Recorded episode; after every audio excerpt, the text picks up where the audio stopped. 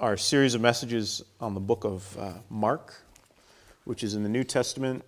Um, Mark, we're still in chapter 1, but we are so close to the end of chapter 1. Um, and we're going to read at verse 35, and I have it on page 1046.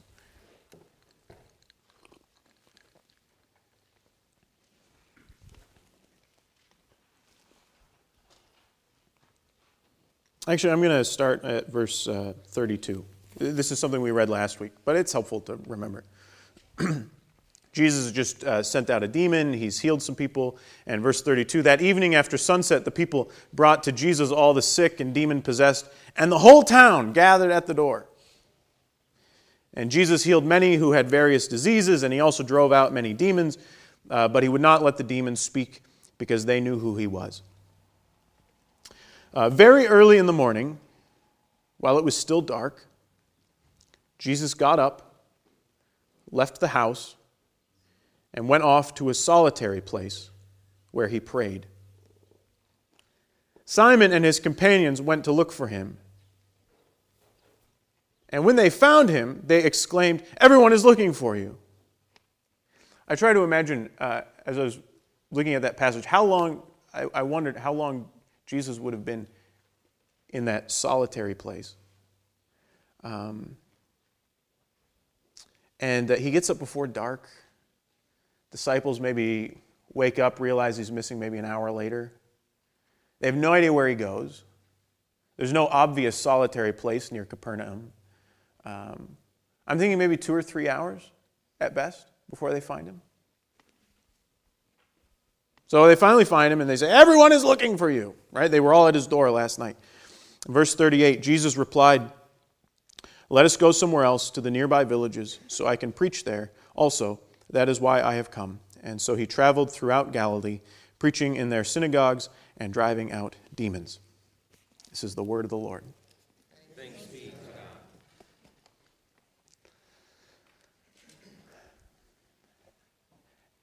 As a pastor, I, I get to be there in some of the most exciting moments of your lives.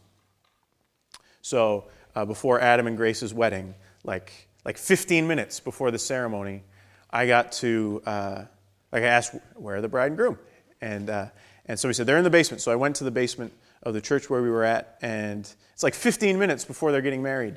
And um, they're there with their wedding party, and I took them aside and I prayed with them. Pretty cool. And uh, a few weeks ago, when uh, little baby Judah was born, uh, I called up Jason to see how uh, like mom and the baby were doing, and I said, uh, "I'm coming over," and I didn't even really exactly ask. I more just sort of said, like, "Hey, I'm coming over."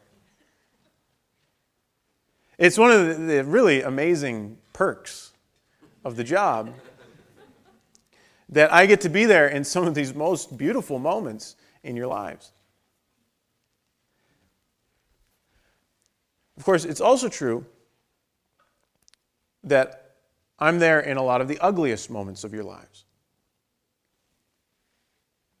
Uh, it's like when you lose your job, when you lose your faith, uh, when you lose uh, the person who meant the most to you in the world.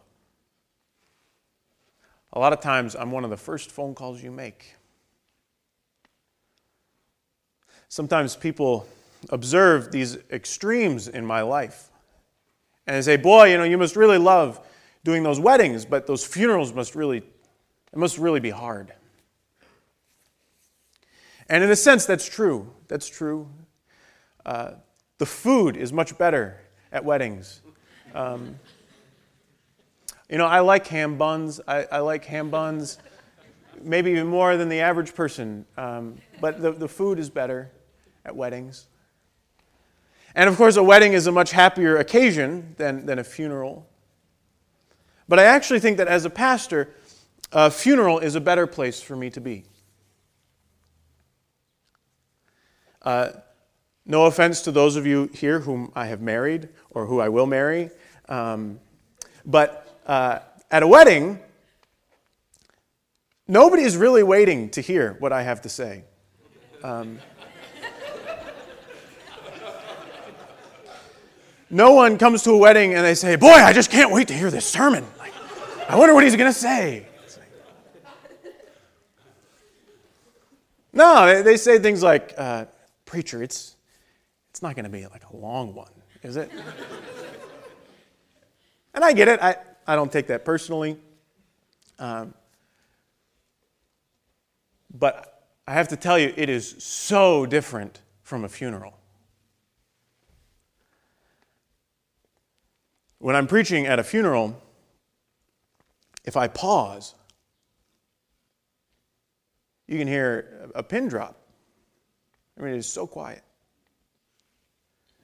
And it seems like all eyes are like fixed on the front, and people are, are watching and they're waiting. Why are they so intent? Why is a funeral so different from a wedding? Well, I think it's because people come to a funeral desperate. Desperate for something. Some sense, some sign of God, perhaps, uh, a word, a comfort, something. People don't come to weddings in search of God. In search of a good party, certainly, but not really God. In the days before a wedding, it's just more parties, right? but in the days before a funeral, your life has been turned upside down. And some person that you loved, that you couldn't imagine your life without, you are now imagining your life without. and you show up at the church or at the wake or wherever, desperate to know is there a God? And is he messing with me? Does he care? There's a kind of desperation that people feel at a funeral that they just don't feel at a wedding. See, I think that when you're at a funeral, you are in what we might call a desert. A desert is a place where your usual resources are worthless. It's the kind of place where you cannot rely on your money, your career position, your degrees, your connections. Those things are worth nothing in the desert. In desert places, you are forced to face how fragile life is. How even the healthiest, strongest person is only a few days away from being dead in the desert. In desert places, we realize that all the things that we chase so seriously in our lives and all the things that mean so much to us right now that they can be gone in an instant.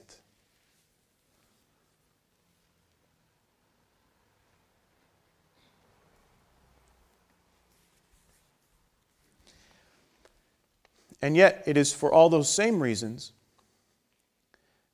that the deserts of our lives are the very places where God often gets our attention. It's when we finally reach our limits. When we're finally forced to put down whatever we've been using to distract ourselves. When we are forced to face life and death head on, it's terrifying. but it is also often where we seem to meet God. Not at weddings, but at funerals. Not in the good times, but in deserts.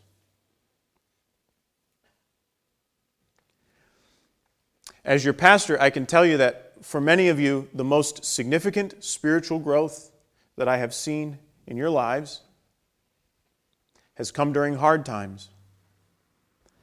Not when you got a raise or when you got a promotion or when your kids were doing really great in school. That stuff is fine, that stuff is great.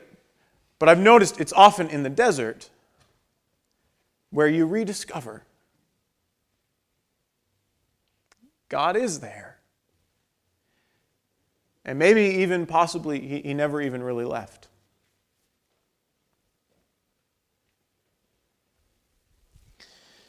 The desert is a very significant place in the Bible. It's packed with meaning. Uh, when Israel meets God uh, and receives his law, it's a momentous occasion, maybe the most important thing that happens in the whole Old Testament. It doesn't happen in, in the bustling capital of culture and commerce in Egypt, it happens in the desert. when Jacob wrestles with God, when uh, Moses is called by God, when Elijah is fed by God. These things happen not in cities or in towns, they happen in deserts. Not when things are going very well, but when these men are alone and when they have reached a kind of rock bottom.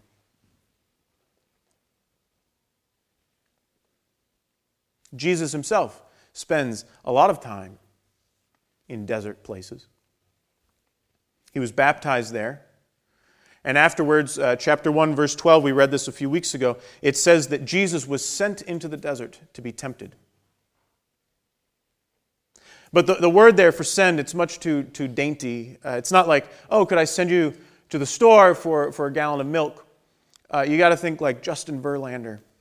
It's like, it's hurl, it's throw, it's, uh, it's cast out. Uh, the Spirit of God threw Jesus into the desert.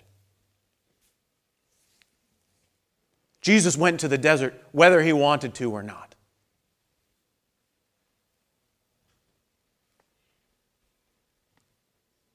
And that's the way most of us get to our deserts. We don't choose the desert, we're forced there. Forced to face God, forced to, to rely on Him. We enter deserts not because we want to, but because we have to. Because everything else that we counted on has failed and we're stuck.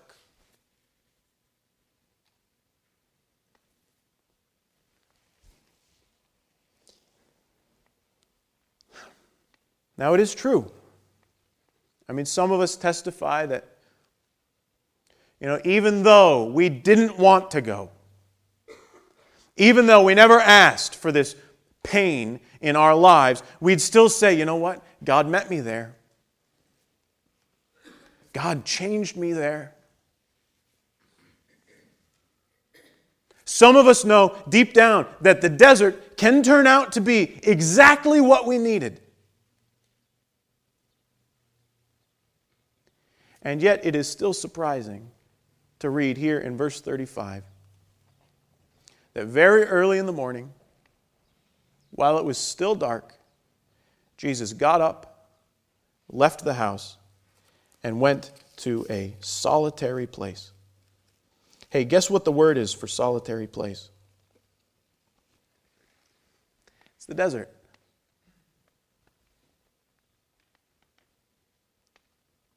Jesus chooses a desert. Isn't that weird? I mean, we avoid our deserts like the plague. Uh, we avoid thinking about anything that reminds us of our limits. Anything that reminds us about how short life is or how dependent we are on God. I was thinking about some examples of this. I was thinking about, you know, the, the dark side of a nursing home is that it lets those of us who don't live there pretend that life doesn't end in death, that it just ends in a move. We wear makeup and, and uh, cover up wrinkles and gray hair, uh, in part to fool ourselves and people around us into thinking that death is farther away than it really is.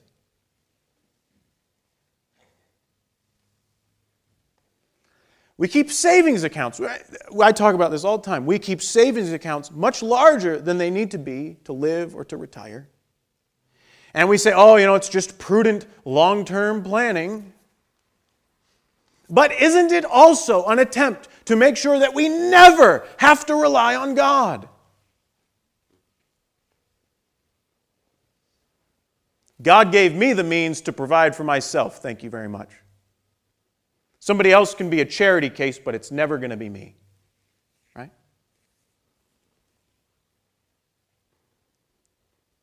We avoid the desert in all of its forms. Right?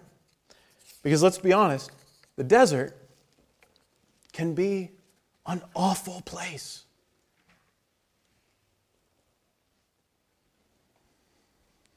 And yet, the paradox of the Christian faith is that it is in the desert places that we often have our greatest sense of clarity. It is often where we finally see God again, where we finally realize we can trust Him again. The desert can be a good place, but the trick is we usually don't remember the clarity, we remember the pain. How could we not?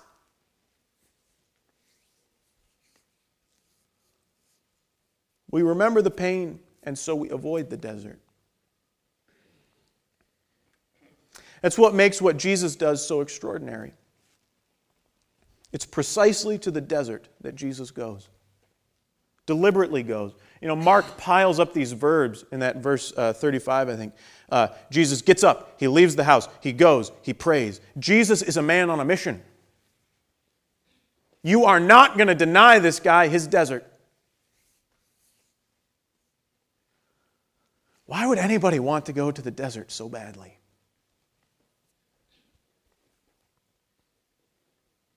You know, we go to the desert when we are forced.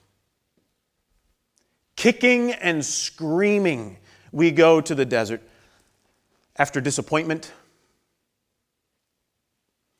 after failure, after loss.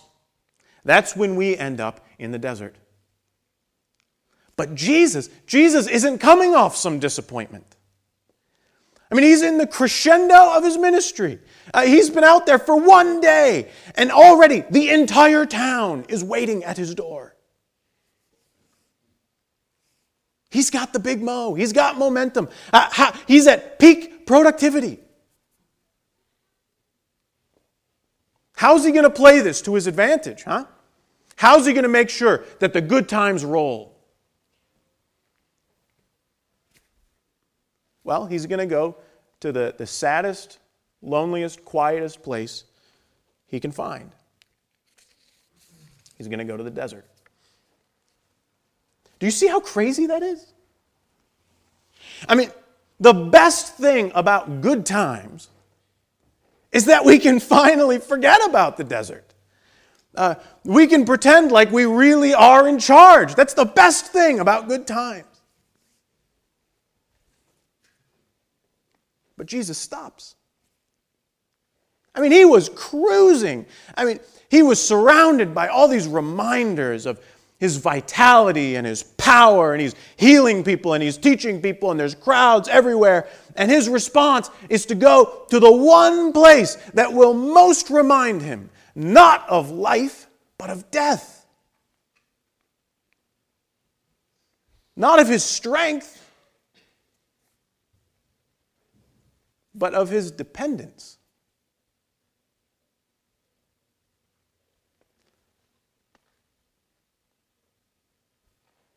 You can't be productive in the desert.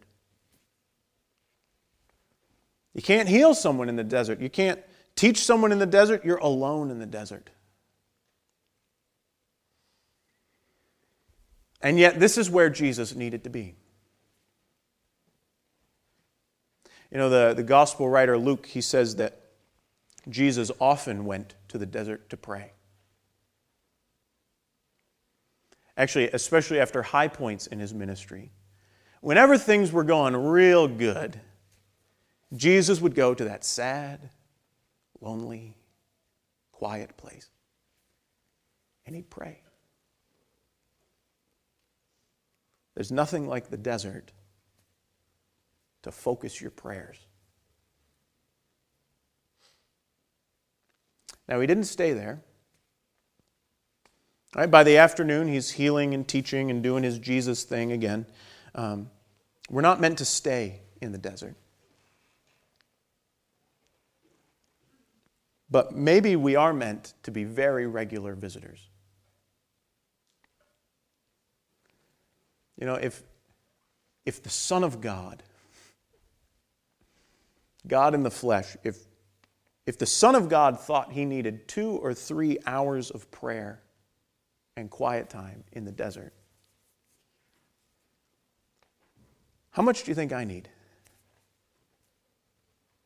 If, if the Son of God needed to recenter on the Father after one day of ministry, how far do you think we can go before we need to recenter?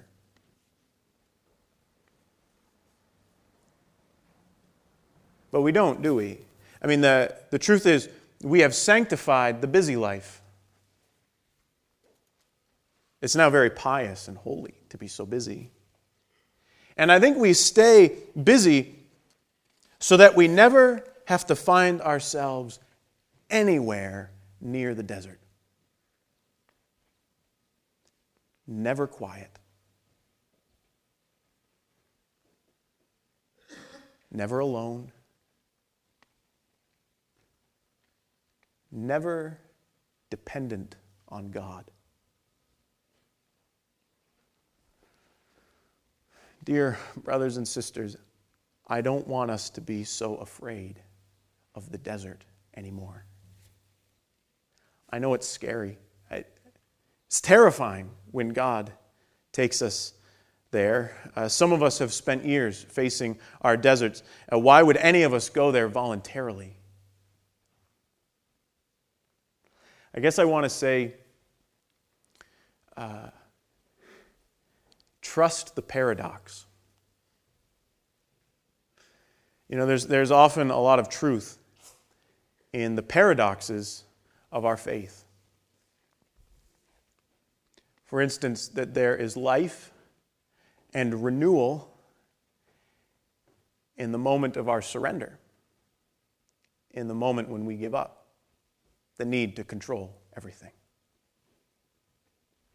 If you want to make that concrete, uh, you can try fasting. It's a great way to surrender, it's a great way to go to the desert. Uh, give up a meal or two. Uh, remember what it feels like to be hungry again. I mean, bread does not grow on the, the shelves of Meijer stores. Uh, I mean, having a loaf of bread on your table today is nothing short of a miracle. Give up some food and remember how close you are to death. Or take five minutes today. Never mind three hours. Take five minutes today to sit in, in listening prayer, just asking for God to speak. Totally unproductive. Just sit there and listen.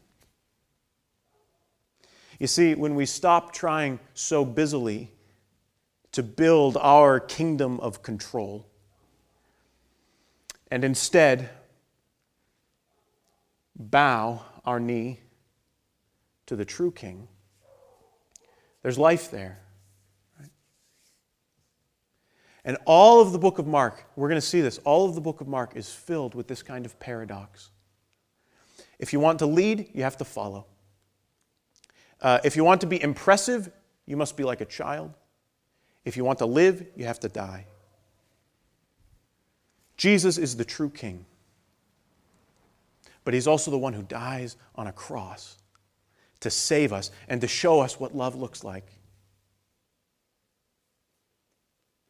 So I say, trust the paradox. Don't be afraid to go to the desert. The desert is where our God does some of his best work. Let's pray together.